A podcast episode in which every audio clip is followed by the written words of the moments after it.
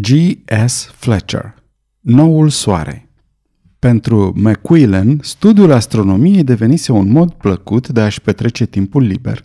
Își construise un observator mic, dar bine echipat, în casa așezată pe unul dintre cele mai înalte dealuri din zona Leith și luase obiceiul de a se ridica din pat cam la 2-3 ore în nopțile când cerul era acoperit pentru a vedea dacă au dispărut norii. Un astfel de obicei ar fi fost neplăcut pentru mulți oameni și asta din motive obiective, dar nu și pentru McQuillan. Era necăsătorit. Din punct de vedere financiar putea fi considerat un om bogat. De aceea nu mergea la serviciu și nu trebuia să se trezească pentru a prinde trenul de dimineață ca să ajungă la birou. Putea dormi oricând ziua, iar dacă sărea din pat pe la ora a doua noaptea, și observa că bolta cerului este în continuare acoperită de nori, putea să intre din nou în așternuturi, să adoarmă imediat. Și, pe deasupra, era o persoană extrem de entuziastă. Într-o anumită noapte de februarie, în anul 1900, McQuillan, care se culcase pe la ora 10, s-a trezit brusc, a aprins lumina răsucind întrerupătorul aflat lângă patul său și văzând că era 12 și 10 minute, a sărit în grabă și a îmbrăcat halatul gros și a urcat în viteză pe scara în spirală ce ducea spre observator. Privind în noapte, a observat că bolta cerului era absolut senină. În vastul dom al înaltului, minunat de albastru, stelele străluceau ca niște puncte de foc. Iar McQuillan, cu un oftat satisfăcut, a început să lucreze, comparând bucată cu bucată, peticele de cer cu harta sa astronomică, în speranța descoperirii unor stele noi. A fost imediat absorbit de muncă, după cum era obiceiul și, deoarece cerul rămânea senin, a continuat să lucreze uitând de trecerea timpului, până când, în camera de dedesubt, un orologiu bătu grav ora 3. Atunci McQuillan tresări și își dădu seama că fusese atât de concentrat încât nu auzise ceasul anunțând ora 1 sau 2.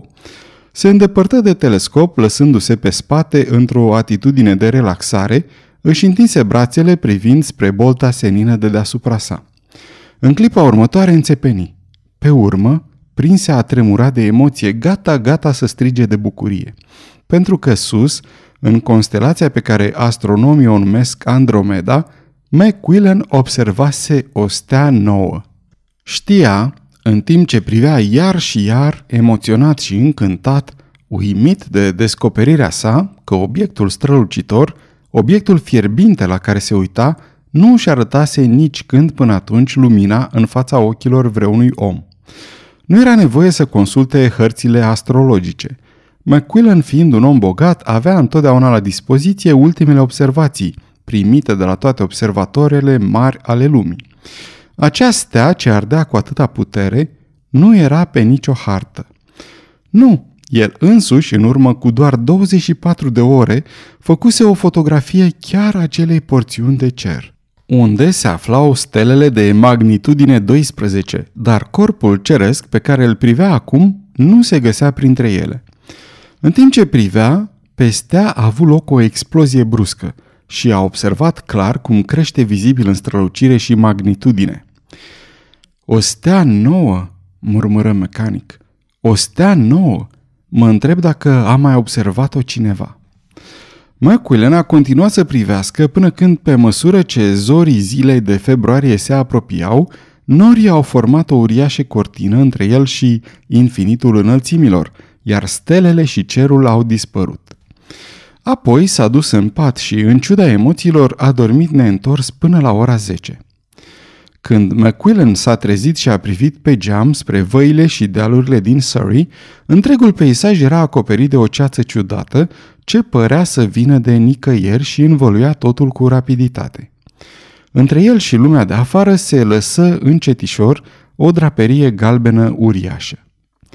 La un moment dat, putea vedea piscul unui deal aflat la mulți kilometri distanță, iar în următorul nu mai reușea să zărească nici măcar propria grădină de sub ferestrele casei. Când a coborât la parter, o jumătate de oră mai târziu, ceața căpătase o culoare gri cenușie, iar atmosfera în casă era cețoasă. Peste tot erau aprinse becurile, însă fără prea mult efect. Sora lui McQuillan, Adela, cea care, ajutată de menajeră și de câteva servitoare, se ocupa de treburile casei, a venit la el în birou, părea foarte speriată. Dan, zise ea, nu ți se pare că e ceva în neregulă cu ceața asta? E, e din ce în ce mai rău. McQuillan lăsă din mână un teanc de scrisori pe care tocmai începuse să le răsfoiască și ieși în grădină prin ușa din față. Privi în jur adulmecând aerul. Fata adulmeca și ea aerul. Dan, zise ea, pare a fi un praf foarte fin, ea privește. În timp ce vorbea, își șterse mâna cu o batistă fină, apoi arătă lui McQuillan batista. Privește, repetă ea. McQuillan se uită și observă o pată ciudată, un fel de mizerie de culoare gri pal. Fără a spune nimic, el își trecu degetul peste cel mai apropiat obiect. Aceeași murdărie a apărut pe degetul lui. S-a depus pe toate lucrurile, șopti fata. Vezi, am și pe obraz. E un fel de praf, Dan. Ce se întâmplă? Dar McQuillan nu răspunse. A cerut să li se servească micul dejun și au intrat împreună în salon. Deja interiorul casei era plin de ceață, iar exteriorul era învăluit, nu se mai vedea. Tot ce atingeau, farfurii, porțelan, șervețele, era pătat de praful gri. Pe la prânz, totul în jur era gri, de culoarea cenușei, iar becurile nu reușeau să lumineze decât zone foarte mici. Situația asta este frustrantă, zise McQuillan. Aveam de gând să scot mașina și să ne plimbăm până la Greenwich. Vroiam să ajung la observator, aveam ceva de vorbit acolo. Știi, Eddie, noaptea trecută am descoperit o stea nouă. O stea nouă? zise ea cu o voce întrebătoare. Dar nu o să pleci, nu-i așa, Dan? Să plec? zise el, râzând. Mi-ar plăcea să văd dacă poate cineva să iasă pe timpul ăsta, deși s-ar putea să fie doar un fenomen local.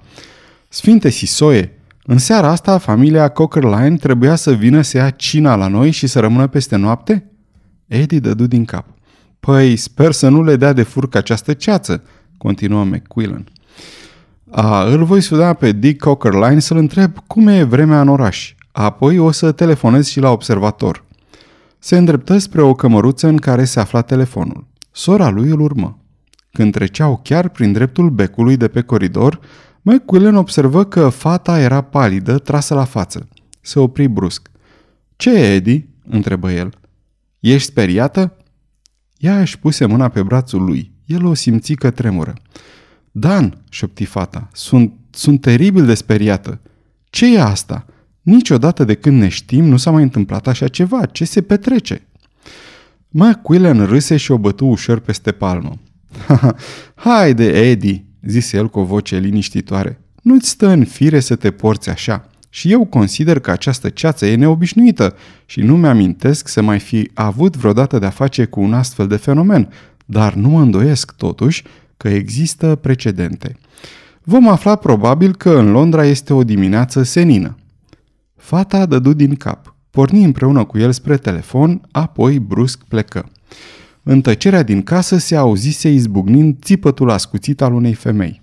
Asta e bucătăreasa, strigă isterizată, zise Eddie. Trebuie să fiu curajoasă pentru servitor, Dan. Sunt cu toții la fel de speriați ca și... ca și mine. După aproximativ o oră, McQuillan ieși din cămăruță și își chemă sora în birou. Închise ușa, apoi o conduse în zona luminată. E ciudat, zise el în șoaptă. Am vorbit cu Cockerline și cu cei de la observator. Dick spune că în Londra ceața a apărut la ora 10. Acolo este ca și aici, totul e blocat. Dick habar nu are cum ar putea să iasă din oraș, dar asta nu-i nimic, Eddie. S-a răspândit în toată Europa. Fata scoase un sunet de groază mic, dezarticulat, gâtuit și se albi la față. În toată Europa, așa spun cei din Greenwich, continuă McQuillan, de la Lisabona la Moscova, de la Ivers până în Constantinopol, pe mare și pe uscat, peste tot e la fel. E ei bine, e ceva inexplicabil. Nu există informații să se fi petrecut vreodată așa ceva. Dar nu are rost să te înspăimânți, Eddie. Trebuie să fii curajoasă. Fără îndoială că e un fenomen natural oarecare.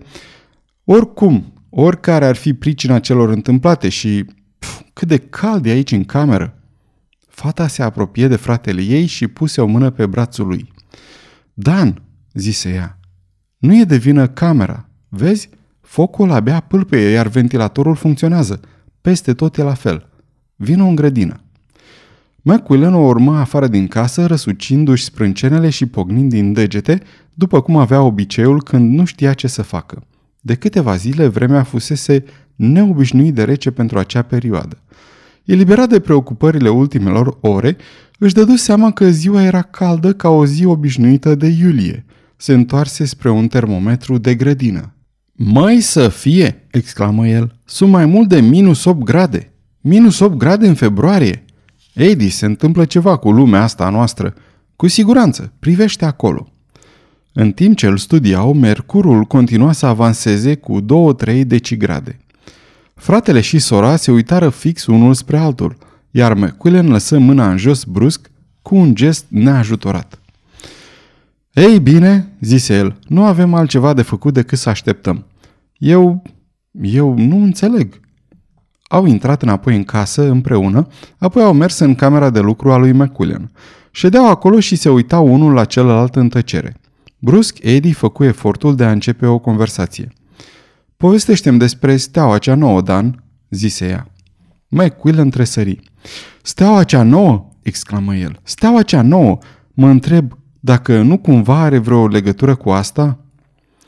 Servitoarea, albă și speriată, intră fără zgomot în cameră și se apropie de porțiunea luminată de becurile electrice în care stăteau cei doi. Vă caută cineva la telefon, domnule, zise ea. McQuillan ieși. În câteva minute se întoarse în cameră scuturând din cap. Era de la observator, zise el calm. Ceața asta sau ce este ea se întinde peste toată lumea, peste Africa de Sud, peste America de Nord și de Sud, India, Australia e pretutindeni, iar temperatura e în creștere. Și motivul? șopti Eddie. McQuillan se așeză lăsând să-i cadă capul în palme. Niciun om nu știe motivul, răspunse el. Nimeni nu poate nici măcar ghici. Ceva s-a petrecut, asta e tot. Trebuie să așteptăm. Să așteptăm. Luă scrisorile pe care le avea pe birou nedeschise, începu să le trieze și să le citească. Să ne continuăm treburile zilnice, zise el. Așa e cel mai bine. Fata a ieșit din cameră zdrângănind o legătură de chei, dar într-o jumătate de oră era înapoi însoțită de menajeră. Dan, zise ea cu voce calmă, servitorii vor să plece. Cred că a venit sfârșitul lumii și vor să meargă la casele lor. și cum cred că vor ajunge acolo? întrebă McQuillan. Nu pot să vadă nici la un metru în fața lor. Le-am spus și eu asta, domnule McQuillan, zise menajera, dar fără folos. Vedeți, domnule, cu toții locuiesc în apropiere, sunt convinși că pot să găsească drumul chiar și legați la ochi. Ar fi mai bine să-i lăsăm să plece, domnule. Altfel vom avea parte de și mai multe țipete. Dăm niște bani pentru ei, Dan, zise Eddie. McQuillan se ridică și, descuind un sertar, întinse surorii sale o cutie cu bani. Nu văd la ce le-ar putea folosi banii dacă vine sfârșitul lumii, zise el râzând. Ei bine, să facă ce vor. După ce au ieșit cele două femei, McQuillan se duse afară din nou ca să se uite la termometrul ce atârna pe perete. Dumnezeule, zise el, sunt deja minus 7,5 grade. Ce poate să însemne asta? Apoi, pe când stătea acolo, în ceața ciudată ce învăluia totul, în grădina calmă situată pe o pantă a tăcutelor dealuri din Surrey, gândurile lui McQuillan zburară spre marele oraș aflat la distanță de numai câțiva kilometri. Ce se întâmpla oare în Londra? Parcă și vedea, fără un efort prea mare al imaginației, traficul aglomerat, deranjul, neplăcerile, toate planurile și obiceiurile întoarse pe dos în cazul unei cețe obișnuite. Care ar putea fi atunci efectul acestei cețe neobișnuite? McQuillan avea suficiente cunoștințe științifice pentru a fi sigur de faptul că niciodată, nici când, de când existau mărturii istorice, lumea nu trăise o zi ca aceasta, iar dacă lucrurile ar fi continuat așa, dacă... Își întrerupse apoi șirul gândurilor pentru a-și arunca o privire spre termometru. Da, da, murmură în sinea lui. Da, dar să presupunem că temperatura continuă să crească în ritmul în care a crescut în ultimele ore. Dumnezeule, ce imagine groaznică! Casa era tăcută de când plecaseră servitorii speriați.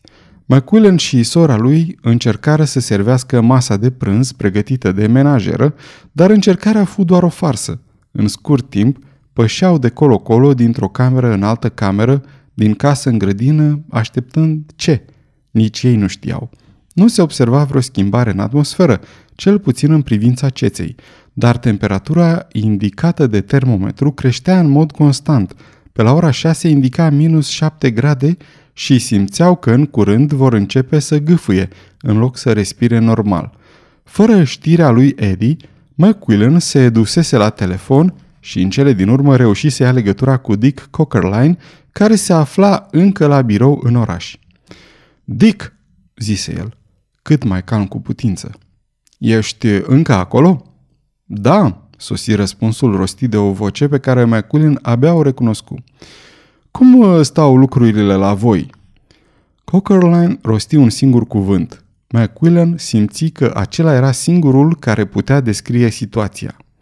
Iad. McQuillan tremură înfiorat, apoi vorbi din nou. Dick, ce se petrece? Ce? Însă legătura se întrerupse brusc. Din acel moment, nu a mai putut stabili vreun contact cu restul lumii. A încercat să vorbească la telefon după miezul nopții, odată de două ori, de trei ori, dar nu a primit niciun răspuns. În toată casa domnea tăcerea, tăcerea unui ocean pustiu. Peste tot numai ceață, dinspre vale nu se auzea niciun sunet, nici măcar vreun strigăt înfricoșat ori îngrozit, iar căldura creștea în mod constant.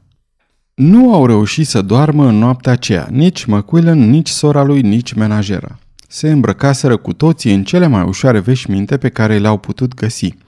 Pe la mijlocul nopții, cele două femei zăceau epuizate, iar termometrul trecuse de mult de 38 de grade. McQuillan a făcut tot ce putea, tot ceea ce cunoștințele sale științifice îl puteau ajuta să facă pentru a obține ușurare și răcoare pentru ele, dar nu era aer – Totul era nemișcat, fără viață, ca de plumb. În zori, ceața continua să învăluie totul, iar căldura creștea.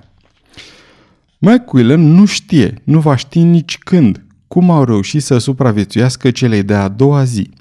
Își imagina ce se întâmplă în locurile unde existau probleme cu apa.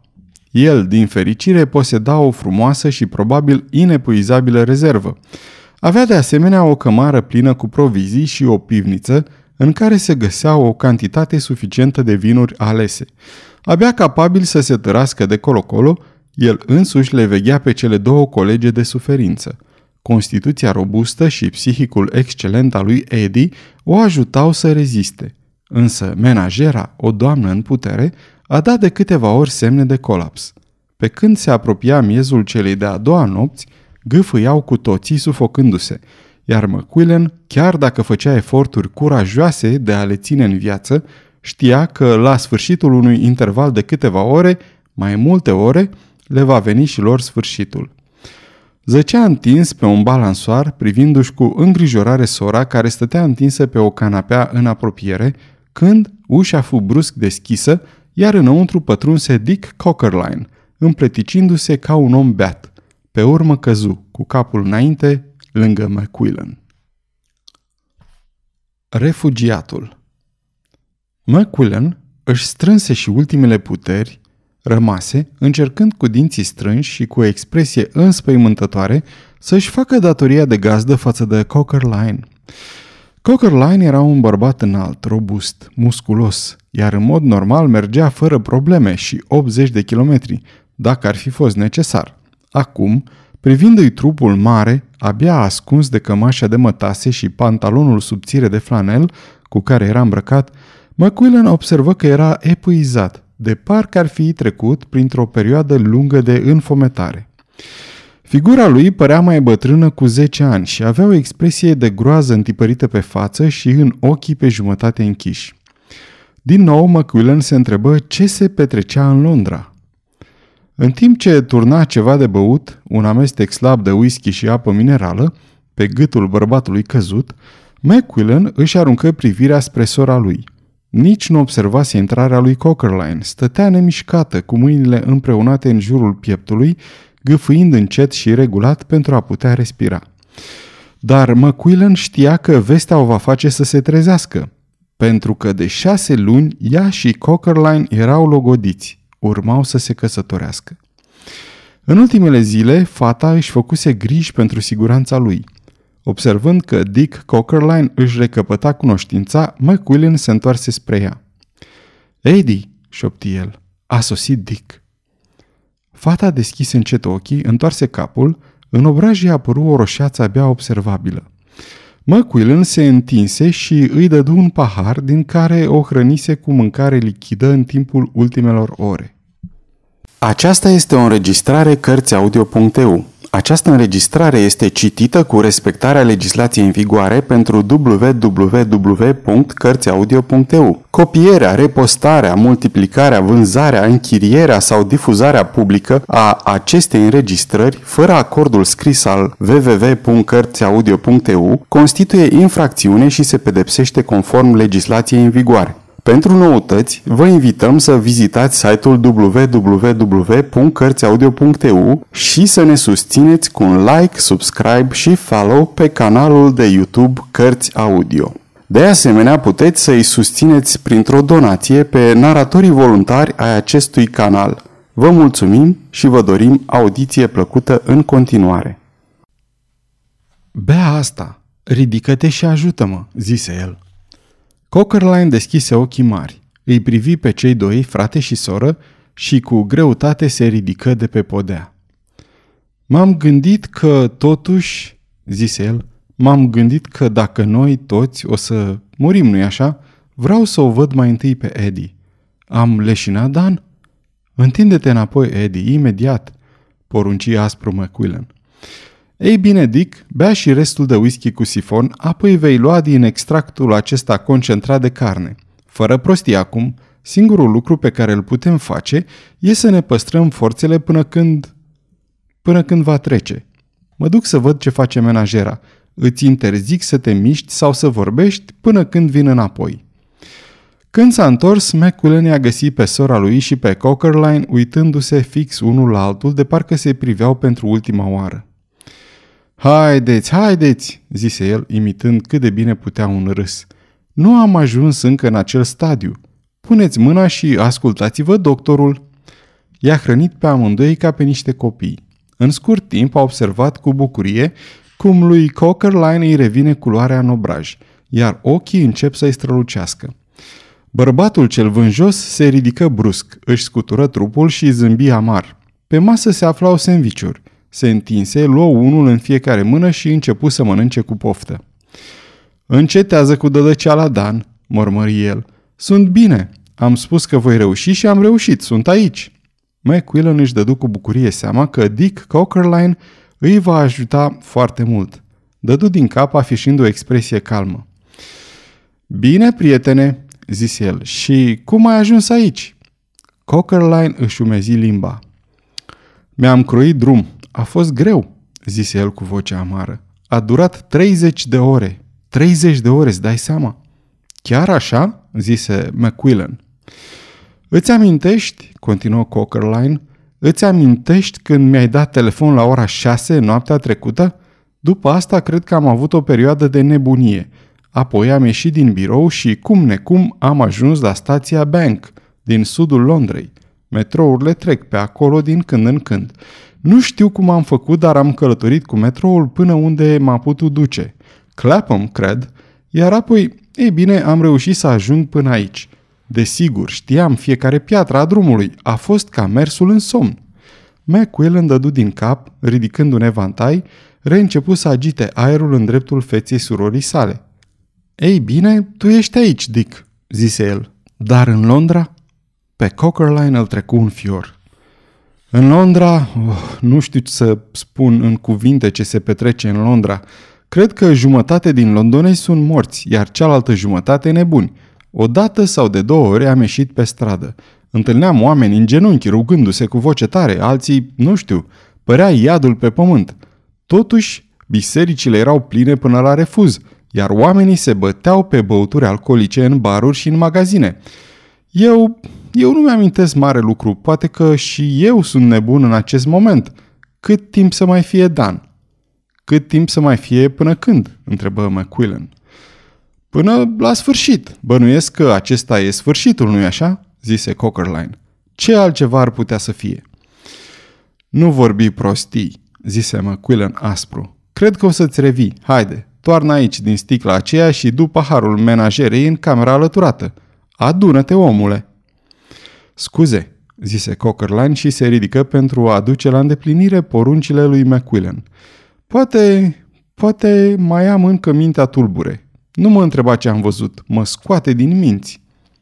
Ieși din cameră, iar McQuillan îl auzi discutând cu menajera. Avea vocea uscată, înnăbușită, așa cum o aveau cu toții.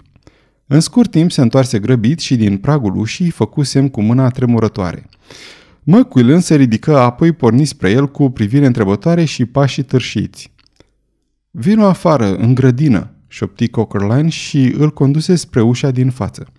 Ascultă, zise el. Am auzit sunetul acolo, ascultă. McQuillan apucă unul din stâlpii porții, ciulind urechile. Undeva departe, poate la mii de kilometri distanță, auzi un zgomot ce prevestea furtună. Instinctiv strânse cu forță sporită stâlpul. Se apropie un ciclon Cockerline, strigă el, deși în jurul lor totul era nemișcat, liniștit. Va mătura orice iese în cale, casă, totul, repede, femeile! Dar înainte ca vreunul dintre ei să apuce să ajungă la ușa deschisă, ceața cea deasă fu măturată chiar în fața ochilor lor, de parcă fusese pur și simplu zdrobită de o mână gigantică din ceruri, iar în locul ei a apărut o lumină arzătoare, atât de puternică, încât pe loc se aruncară la pământ ascunzându-și instinctiv ochii în îndoitura tremurândă a mâinilor. Dincolo de limite McQuillan a înțeles primul ce se petrecuse și, odată cu înțelegerea, a devenit calm și rece. Niciodată în viața lui nu mai gândise așa de repede. Dick, șopti el, ține ochii strânși închiși, întoarce-te și strecoară-te înapoi pe coridor. Eu fac același lucru. Știi camera din stânga? Nu deschizi ochii până nu intri acolo. Acum, continuă el trăgând aer în piept, după ce am intrat amândoi în cameră și s-au ridicat în picioare, poți să-i deschizi aici. Obloanele sunt troase. Ah, observi? Deși în cameră ar trebui să fie întuneric, e lumina aproape ca lumina unei dimineți de iarnă. Cockerline se holba uimit privind în jur. Pentru numele lui Dumnezeu, Dan, ce s-a întâmplat?" exclamă el. McQuillan cotrăboia într-un sertar. Aduse două eșarfe groase din mătase și îi întinse prietenului său una dintre ele. Cred că știu ce se petrece, răspunse el cu voce gravă. Îți voi spune în câteva minute, dar întâi acoperă-ți ochii. Așa, o să vezi prin mătasea îndoită. Să ne ocupăm de femei. Din fericire, draperiile sunt trase bine în ambele camere, altfel și-ar fi putut pierde vederea datorită luminii apărute brusc. O lumină, Dick, cum nu a mai existat vreodată pe acest pământ.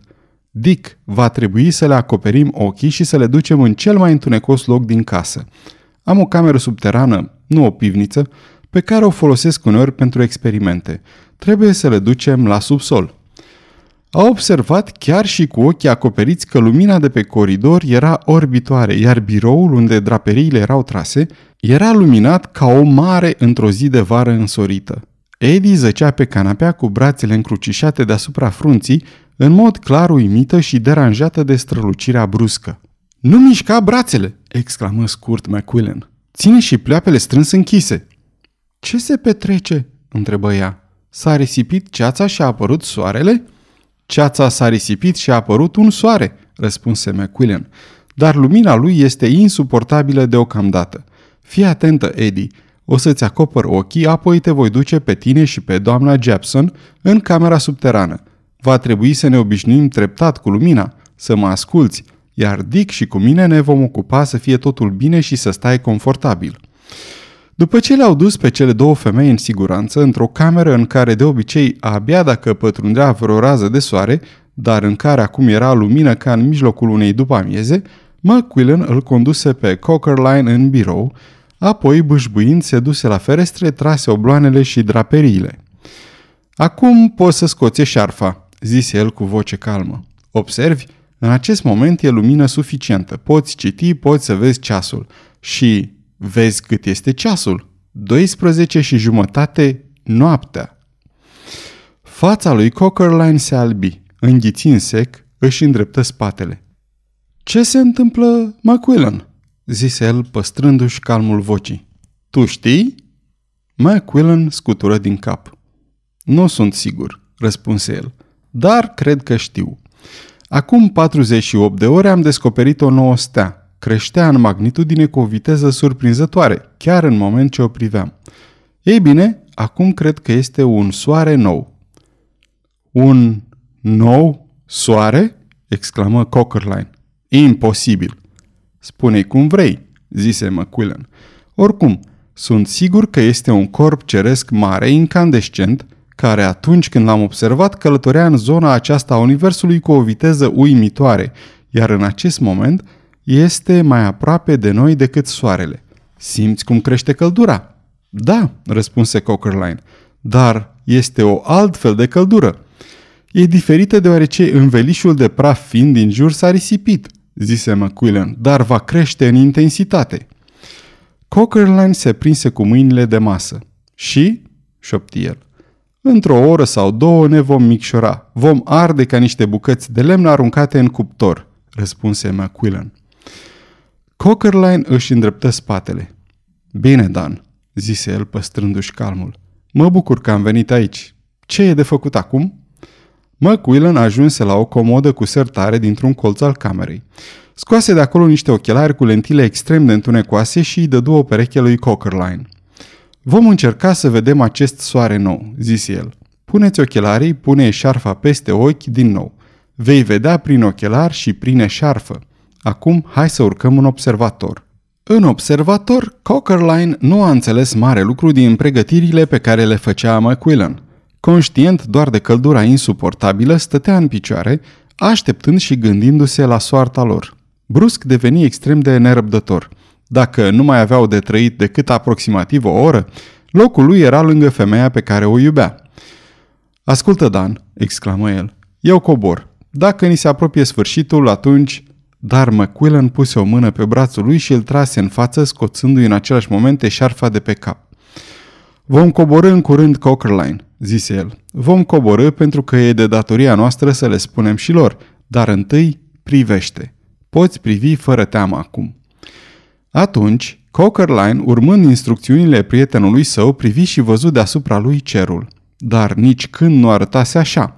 De la nord la sud, de la est la vest, strălucea luminat puternic de raze, iar în nord-est se vedea un glob roșu aprins de dimensiuni mai mari decât soarele cel vechi, care, observat, chiar și cu mijloacele de protecție asigurate de McQuillan, sclipea arzând în flăcări. Dumnezeule!" zise Cockerline cu voce șoptită. Dumnezeule, Dan, acesta este? Acesta, răspunse McQuillan, păstrându-și calmul vocii. Acum are o magnitudine aproape dublă față de soarele nostru și se apropie din ce în ce mai mult. Nu e timp pentru calcule sau speculații, dar cred că este la fel de aproape ca și soarele nostru. Hai să ieșim, Cockerline. Vreau să privesc lumea. Ține-te de mâna mea și urmează-mă. Îl trase pe Cockerline după el printr-o ușă cu trapă, apoi printr-un mic hol întunecos, pe urmă într-o cameră în care era și mai întuneric. Țineți mâinile peste ochelari un timp. Încearcă să te obișnuiești treptat cu lumina, zise el. O să deschid aici o trapă a observatorului, prin ea putem vedea o mare parte din regiunile spre nord. Mă aștept să fie cuprinsă de flăcări. Acum, dacă ești gata? Cockerline își acoperi ochii și auzi zgomotul deschiderii trapei. În acel moment, chiar prin ochelarii groși, negri pe care îi purta, a avut senzația că în camera a pătruns o lumină orbitoare. McQuillan îi atinse brațul. Poți privi acum, zise el. Vezi exact cum credeam. Pământul a luat foc. Cockerline privi întinderea de dealuri, de văi, de păduri și de alte lucruri obișnuite – vedea o mare parte din zona Surrey, de la înălțimile de dinainte de Sheer și Albury, până la cele de după Raygate. Văzu micile sate cu turlele și turnurile lor, cu acoperișurile roșii și părțile superioare ale zidurilor, înalte și gri. Văzu ferme izolate, păduricile, tufișurile de pe dealuri, peticele de iarbă uscată, zonele verzi care indicau porțiuni neatinse de lopata sau plugul oamenilor. Era o zonă familiară lui încă din copilărie. Mai târziu, explorase împreună cu Eddie McQuillan fiecare cotlon, fiecare ascunziș al regiunii și îi se păruse un loc frumos în fiecare anotimp. Dar sub lucirea orbitoare a acestei surse neobișnuite de lumină, totul părea schimbat. Pe toată întinderea, stâlpi mari de foc și flăcări se ridicau spre cer. Din valea de lângă ei se auzeau țipete și plânsete de femei și bărbați, iar în timp ce priveau, observară că verdele grădinii lui McQuillan devenise alb, apoi totul se micșoră și dispăru transformat în cenușă fină. Privește acolo, șopti McQuillan, arătând direcția cu degetul tremurător. Dorking e în flăcări, iar în partea aceea și Reigate. Cokerline încercă să vorbească, dar avea limba în gură ca o mazăre uscată într-o păstaie și mai uscată. Atinse brațul lui McQuillan arătând în jos. McQuillan dădu din cap. Da, zise el. Ar fi cazul să mergem la ele, trebuie să le anunțăm. Îl luă pe Cokerline de mână și îl conduse înapoi în observator, în ciuda faptului că toate obloanele erau trase, camera era puternic luminată. În timp ce pășeau înăuntru, observarea apărând în lemnărie o flacără mică, albă, ca o scânteie. Apoi, cu viteza fulgerului, se întinse deasupra marginii acoperișului. Luăm foc, zise McQuillan cu voce măsurată. Nu e bine, Cokerline, nu putem face nimic. A venit sfârșitul. Noi, Dumnezeule, ce se întâmplă? Ce se întâmplă, Cokerline? Cokerline, unde ești? Tot la fel de brusc cum se risipise ceața aceea gri, lumina cea puternică se risipi și ea. Dispăru, cum ai clipit din pleoape, cu viteza fulgerului. În acest timp simțeau cum pământul se mișcă, se zguduie și totul în jur se înnegri, se făcu mai întuneric decât fusese vreodată. În momentul când cei doi bărbați se agățară unul de altul înfricoșați, asupra acoperișului observatorului se năpusti o furtună. Se auzea ca un răpăi de gloanțe, un zgomot înfricoșător care nu mai contenea. Urma șerpuită de foc din lemnărie mai pălpâie odată și dispăru. McQuillan, tremurând din toate încheieturile, îi dădu drumul lui Cockerline și se lăsă pe spate, sprijinindu-se de cel mai apropiat zid. Ploaie!" zise el, ploaie!" În întuneric, McQuillan îl auzi pe Cockerline clătinându-se, apoi căzând cu zgomot greu. Atunci își dădu seama că prietenul lui leșinase. Căută întrerupătorul și aprinse lumina, apoi aduse apă ca să-l trezească. După ce își reveni, Cockerline gemu și bâgui timp de câteva minute fără oprire. Abia după ce McQuillan s-a repezit până jos la sala de mese și a adus whisky și a revenit și a fost în stare să șadă, gâfâind și privind speriat în jur. Arătă cu deget tremurător spre deschiderea din acoperiș, prin care, într-o cascadă fără oprire, cădea neobservată de McQuillan ploaia. Unde este obiectul acela?" zise el cu voce sugrumată. Ce s-a întâmplat cu obiectul acela?" McQuillan îl scutură ca să-l ridice în picioare, îi dădu apoi să mai înghită whisky. Revinoți, Cockerline, zise el. Nu e timp de discuții științifice, e momentul să acționăm. Hai să coborâm, omule, trebuie să avem grijă de femei. Abia am scăpat de moartea prin incendiere, iar acum s-ar putea să murim înecați. Ascultă ploaia. Haide, ajută-mă să închid oblonul acela. Acum să coborâm scările. Avem noroc că suntem pe deal, Cockerline, dar oamenii care locuiesc în văi... Haide, și lăsându-l pe Cockerline să-l urmeze, McQuillan fugi în casă. Sora lui se afla pe hol împreună cu menajera. Când le-a văzut, a știut că ele își dăduseră seama de un fapt pe care el abia acum avea timp să-l observe. Căldura începea să scadă și se respira din ce în ce mai ușor. Își aruncă privirile asupra unui termometru pe lângă care trecea, observă că mercurul scădea în mod constant. McQuillan își prinse sora în brațe și o strânse – ea îl privi în ochi cu teamă. Dick? zise ea. E în regulă, vine încoace, răspunse McQuillan. Eddie își pierdu brusc toată stăpânirea de sine și își ascunse fața în mâini. Menajera se așezase deja în cel mai apropiat scaun, văicărindu-se și suspinând. McQuillan observă că și Cockerline, care cobora încet pe scări, bărbat puternic în toată firea, tremura ca o frunză. Din nou McQuillan fu nevoit să își adune forțele pentru a-și îmbărbăta companionii. În timp ce se mișca încoace și încolo de la unul la altul, în urechii răsunea răpăitul ploii, mai greu decât sunetul oricărei ploi tropicale. În scurt timp auzi cum se formează cascade, căderi de apă care își tăiau drum din vârfurile dalurilor spre văile situate de desubt.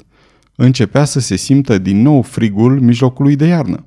Femeile și-au îmbrăcat iar veșmintele pe care le aruncaseră, bărbații pardesiele. Pe deal se vedea răsărind un soare de februarie. McQuillan și Cockerline se grăbiră să ajungă în observator, iar de acolo în turnulețul din care, numai cu câteva ore în urmă, văzuseră spiralele de foc și de fum ridicându-se de pe pământ. Ploaia continua să cadă, dar violența ei nu era acum mai mare decât cea a unei ploi tropicale obișnuite. Văzduhul gemea, pulsa, vibra de zgomotul apei căzând. La o sută de iarzi de casă, o masă de spumă galbenă își croia drum, lată și adâncă, ducând cu sine trunchiul unui pin tânăr. În valea din apropiere se formase un lac. În depresiuni, de o parte și de alta, cât vedeau cu ochii, se observau pete de nuanță argintie. Știau că acestea sunt petice mari de apă. Acum aerul era rece și gâturile lor chinuite puteau în sfârșit să respire cu ușurință. McQuillan, spuse Cockerline, după o tăcere lungă. Ce s-a întâmplat? Dar McQuillan dădu din cap. Mă simt ca un copil pe malul unui ocean imens, răspunse el. Nu pot să spun cu siguranță. Cred că steaua cea mare pe care am văzut-o, cea care venea cu viteză spre noi, s-a oprit brusc. S-a sfărmat atunci când s-a făcut întuneric și astfel am fost salvați. Din nou, Cockerline, pământul acesta vechi, un punct în spațiu, va continua să se miște. Uite, privește acolo. Cockerline se întoarse spre locul arătat de McQuillan și observă ridicându-se încet deasupra dealurilor din Surrey, soarele blând al unei dimineți gri de februarie. Sfârșit.